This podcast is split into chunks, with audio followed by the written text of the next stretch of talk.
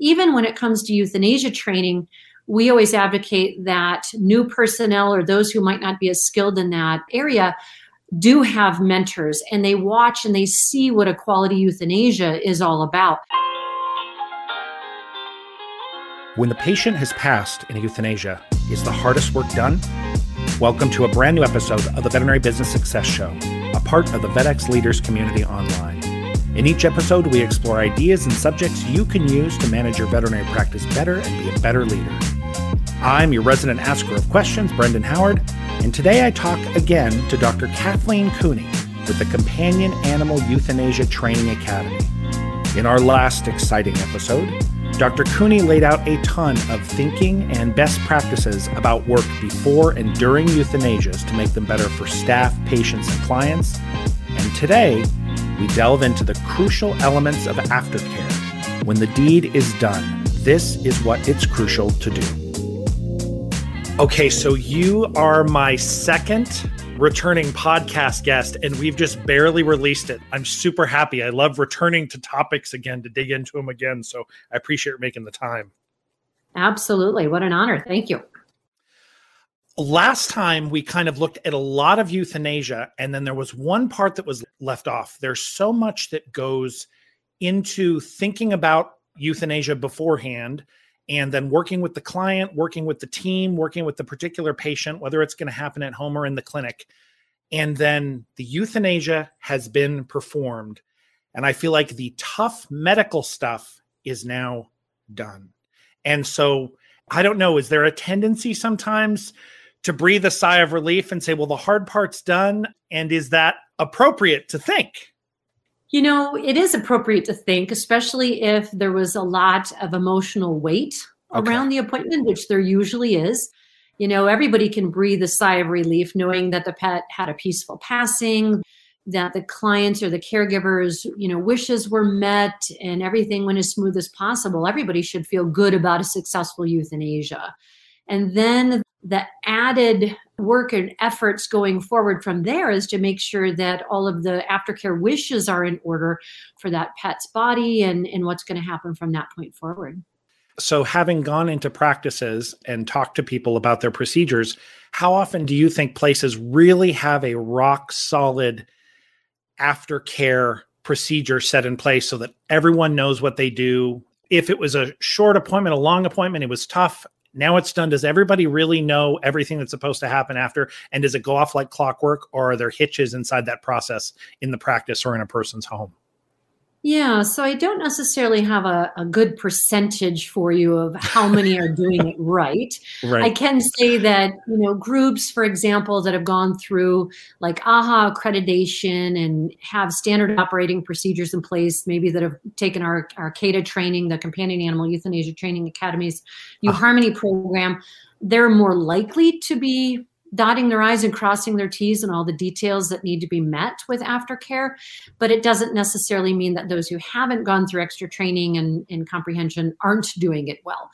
So it also depends on who within the team is going to be doing this work. You know, with all the different departments within a hospital, there's going to be those personnel that are assigned to this work, like such as you know, placing the pet in the designated cadaver bag or wrapping it in a shroud, getting the body ready, if you will, for aftercare.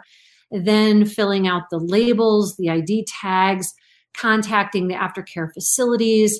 There's also probably going to be designated staff who are in charge of putting together the sympathy cards and or making memorialization items and so on. So some of the hospital will likely be involved. Many hospitals will also have, you know, again, a lot of personnel trained across the departments. And why that's important is because death touches usually every aspect of the hospital in one way or another, because death is so common in veterinary medicine. So it's important that across those departments there is understanding and those standard operating procedures so that things don't get missed.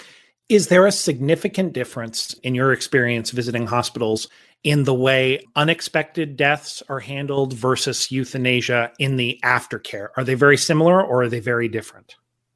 As far as what the staff needs to do after death, whether or yeah. not a, a pet has walked through the door you know, DOA, as we say, unfortunately dead or deceased on arrival, or with euthanasia, the steps that need to be taken with the body should be pretty universal. That's with the body.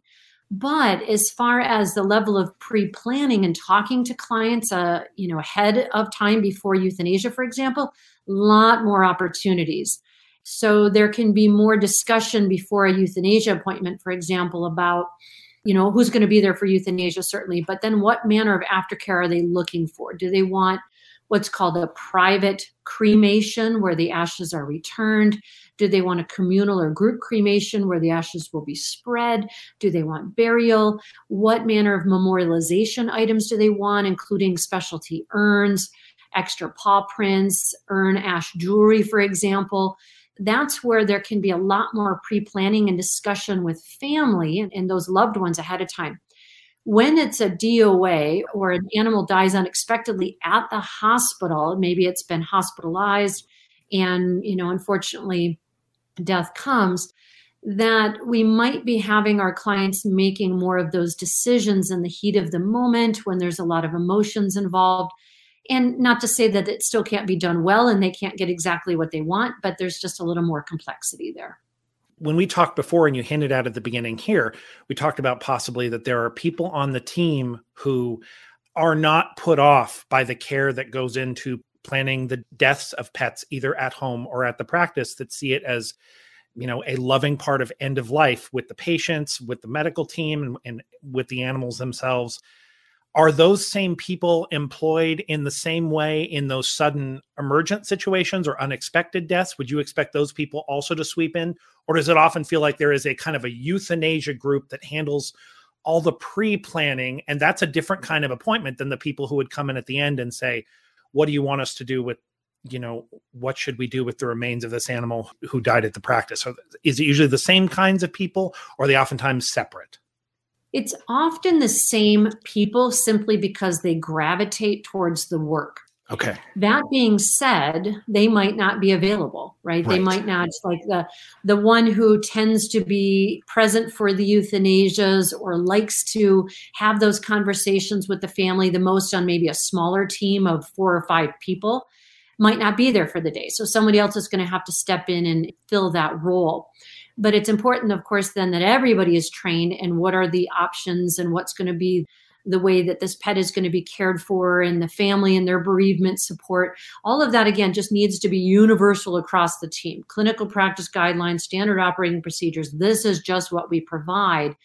But some may have to step into that role in a bigger way that maybe it just doesn't suit them quite as well. That being said, too, if we have people on the team that don't like that part of the work quite so much. Yeah. It's wise to have a bit of an exploration as to why that is. You know, what's in their background? What is it that we can do to maybe improve education around client communication and bereavement support so that they feel better prepared to step in sometimes at a, at a moment's notice to care for those clients? I mean, there's there's so many different situations that present with, you know, natural death, deceased on arrival or dead on arrival, and then euthanasia. So much to teach on, so much to think about. And it really is going to come down to who's the best one to fit that seat to be in that role, but making sure that everybody that is going to have to step into it feels as comfortable as possible. If there's a person who is positively magical and instinctive or loves that role and loves talking to people and loves the experience of sharing in those powerful emotional moments and that person's not there do those people ever step up and try to i don't know mentor other people on what they do and how they do it because i have the feeling a lot of times it's people who might be naturally inclined to be people people and who are open to these intense emotional experiences and other people are not is it like a learnable teachable thing when that person's not available or is it I mean, it really does everybody else feel like, well, nobody can do it as good as Jack does it. So why bother? Yeah, I would hope that anybody would do whatever works placed in front of them to the best of their ability. Sure. But as far as that very empathetic, compassionate person on the team, more than likely they're going to model the right behavior, the right physical body language to the conversations that they're having with clients and hopefully others will watch that they'll see that and even when it comes to euthanasia training we always advocate that new personnel or those who might not be as skilled in that area do have mentors and they watch and they see what a quality euthanasia is all about. I would say the same works with bereavement, right? In that client communication to emulate the best of the best to see it in action to to debrief on cases to talk about you know some of the things that came up in rounds discussions or whatever and give them a chance to shape their their approach. Those who aren't as as comfortable can grow and learn and get better right? Improve with it. But to part of your question is you know will they ever get potentially as good as that one person jack? Right. You know it just remains to be seen. I think there's always a potential there but some people just aren't as much of that people motivated you know or people skilled background so, one of the things that we like to look at when we are hiring personnel for end of life work is what makes them tick. Who are they? Who are what are their their core skills? And a lot of times it happens to be those that are really good at relating with other people. They're naturally empathetic. They love to get the backstory. They love to hear a bit of the history and and hear about the human animal bond and and they tend to be very organized. They tend to be big in responsibility, right? To follow through with all the directives from the clients and, and what they're hoping for. Yeah. So everybody has those type of skills in them. It's just some will have more than others. Today's show is brought to you by VetX International. Now, are people the major pain point in your practice? If so, you're not alone. Over 90% of managers report staff problems to be their number one issue. At the root of this problem are usually three dysfunctions a poorly articulated vision, toxic culture, or some form of leadership breakdown. If this sounds familiar, then do not despair, help is at hand. I encourage you to check out Leaders, a veterinary specific leadership training program where you will learn how to create and execute on a shared vision, how to hire well, and build a powerful, high performance practice culture without all the drama. The class is accredited, delivered online, and open for applications now. To learn more, listen to a free training webinar or apply, visit vetxinternational.com forward slash leaders.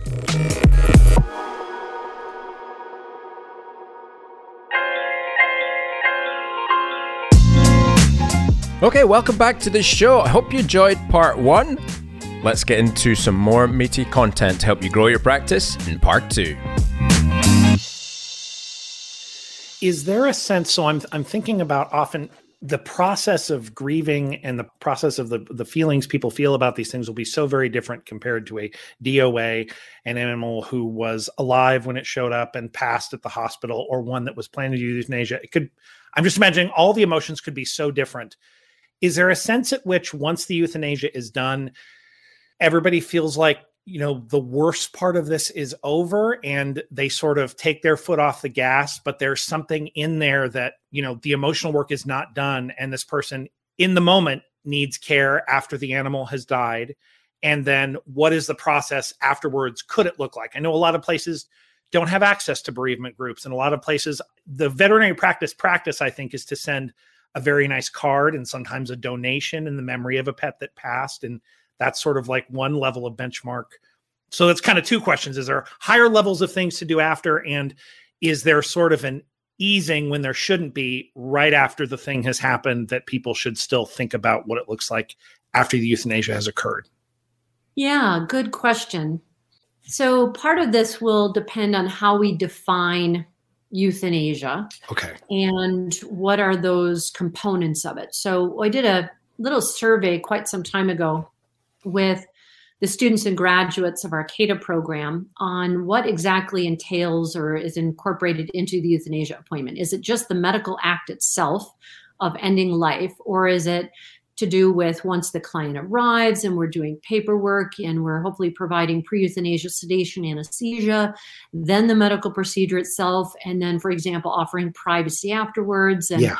and memorialization. So, all of that I, I believe goes into euthanasia it is more than just the act itself especially when we're talking about companion animal euthanasia because we have to keep in mind the mindset, the sadness, the emotional toll that is experienced by our clients. So, to the first part of the question, yeah, there is generally a shift in energy after the medical act of euthanasia is complete, right? The pet patient has died. There's been such a workup of worry and fear anxiety towards you know first of all how smooth is that going to be right on yeah. the on the pet owner pet owner's part or the client's part? What's it going to look like? Is their pet going to be in pain? And just certainly the worry and the sadness of knowing that this is it right that they're forever going to close that chapter in a book and never have their pet alive again. A lot of future anxiety. Yes yeah. yes absolutely so, when the euthanasia is complete and the veterinary team has pronounced the pet deceased, there's certainly going to be a flood of emotions that comes out and that and the gravity of the situation but there is also very commonly a sense of relief, right? Because hopefully we're choosing euthanasia for the reason of suffering and that their pet may have been in a lot of pain and discomfort yeah. for quite some time. That can be physical or emotional. And now that's finally gone, right? That their pet is hopefully at peace. So, what we generally do in that moment is, if possible, is to provide space, right? For the veterinary team to step out of the room to just let the family be present in the room now with their deceased pet, to see it in this new physical state, to come to terms with their new reality. That now, again, they've closed that chapter in the book and they've just opened up a new one, a new life without their pet. Yeah. So, offering that privacy and a little bit of that detachment to step out of that room for a minute is really powerful, really, really powerful. In fact, CAETA teaches that you should always offer privacy before and after death for the family. But if time does not allow for one of those, I was going right, to ask about that because I'm thinking about yeah. these super busy times right now.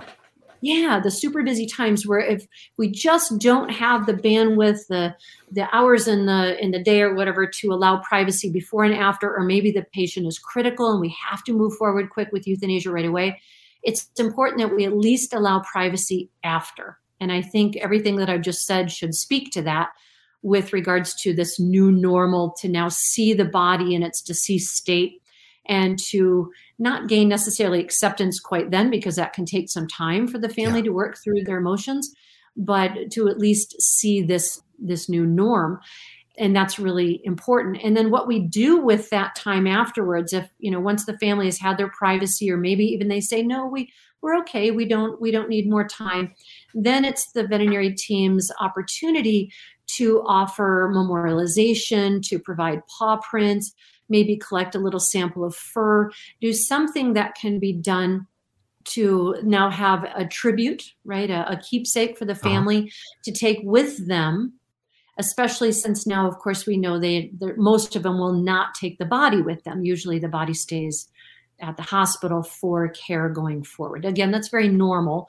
I can see that shifting in the near future, but so it's it's all a matter of just creating that safe space, that ability to grieve, the ability to mourn, and uh, the staff is very pivotal in that right and to recognize that the family needs this time and that a lot of times the veterinary team needs the time too because euthanasia again very emotional yeah. it's nice for the staff to be able to step out they might need a, a chance to regroup a little bit and uh, just you know relax their body and relax their mind for a moment just get a little bit of that separation of space before they go back in for memorialization itself I know there was more to your question, Brendan, but that was that was hopefully a big part of it. I think I asked too many questions all at once. Okay, so but I came up with a new one. You mentioned memorialization. In looking at things, is it a benefit, do you think, to have a wide, wide menu of possibilities about things that people may choose for what that keepsake might look like or where their animal will be cremated or buried? Lots of options. Or do you find practices have one or two and that's it? So typically, right now, practices have one or two options and that's it. Yeah. However, that's by choice, that's by design, so that they're not taking a lot of their time and resources to go over all of the options with the client. Now, in a recent study that came out in 2020 through the journal Topics in Companion Animal Medicine, written by myself and a few colleagues, we asked pet owners how much information they want on certain things. Like, do they want all the details, or maybe they just want some general information, or they just need to be told what they need to know? Yeah. When it came to options to memorialize their pet, that was the highest response of wanting to know all the details. Wow. So they had a choice of, you know, do they want all the information about the death and dying process or what happens to their pet after death while it's still at the vet hospital, but before it goes to an aftercare facility? What happens at the aftercare facility? The number one thing they wanted all the details on was options on how to memorialize their pet. Now, this creates a bit of a conundrum because veterinary teams, for the most part, don't have a lot of time. Yeah. And I've also heard veterinary teams say for years that they don't believe that the clients want all the information, that they just want a couple of choices and that's it. But this study proved different. And I don't know if your your listeners know this, but I used to run a pet crematory and did for about eight years. And we would find that when families came to our crematories to bring their deceased pet, or maybe they would actually come for me to help with euthanasia, and then we still had the opportunity to look over all the urn options, when they saw the choices, they really gravitated towards that. They wanted to know what was available. And honestly, about 50% of the time, they would choose an urn or something more special than what the, the veterinarians would otherwise be providing. So, yes, they do want to know. Now, what's our solution or the balance in all of this? Because a crematory might have 50 different urn options. Right. And I don't think that's the veterinary team's job to roll through all of that. It's just, it is a lot. I would agree with the vet hospitals that have come to that conclusion. What we do then is a couple of things. We can either, when we've got the chance for pre planning, such as with pre planned euthanasias, for example, is to direct clients or pet owners to a website or to some sort of resource where they can look at their choices before they come in for euthanasia. And a lot of them will do that, right? We've got very tech savvy society now that are very, uh, you know, focusing on their phone as long as things are are available to them. And that's a part of the process is to please take a look before you come in so that you'll have the best chance to get exactly what you want to memorialize and and and honor your pet. So that's one way to do it. The other way, of course, is to, during the appointment itself, is to say, here's what we have to offer today. And if you want another, you know, another choice of urn or again, memorialization item or something, then go to the website for the crematory. Here's their information, and you still have some time to choose right? Maybe it's a 24 hour window maybe it's a two day or or seven day window right? Where they can still choose something else so they don't have to feel pressured to do it right then and there.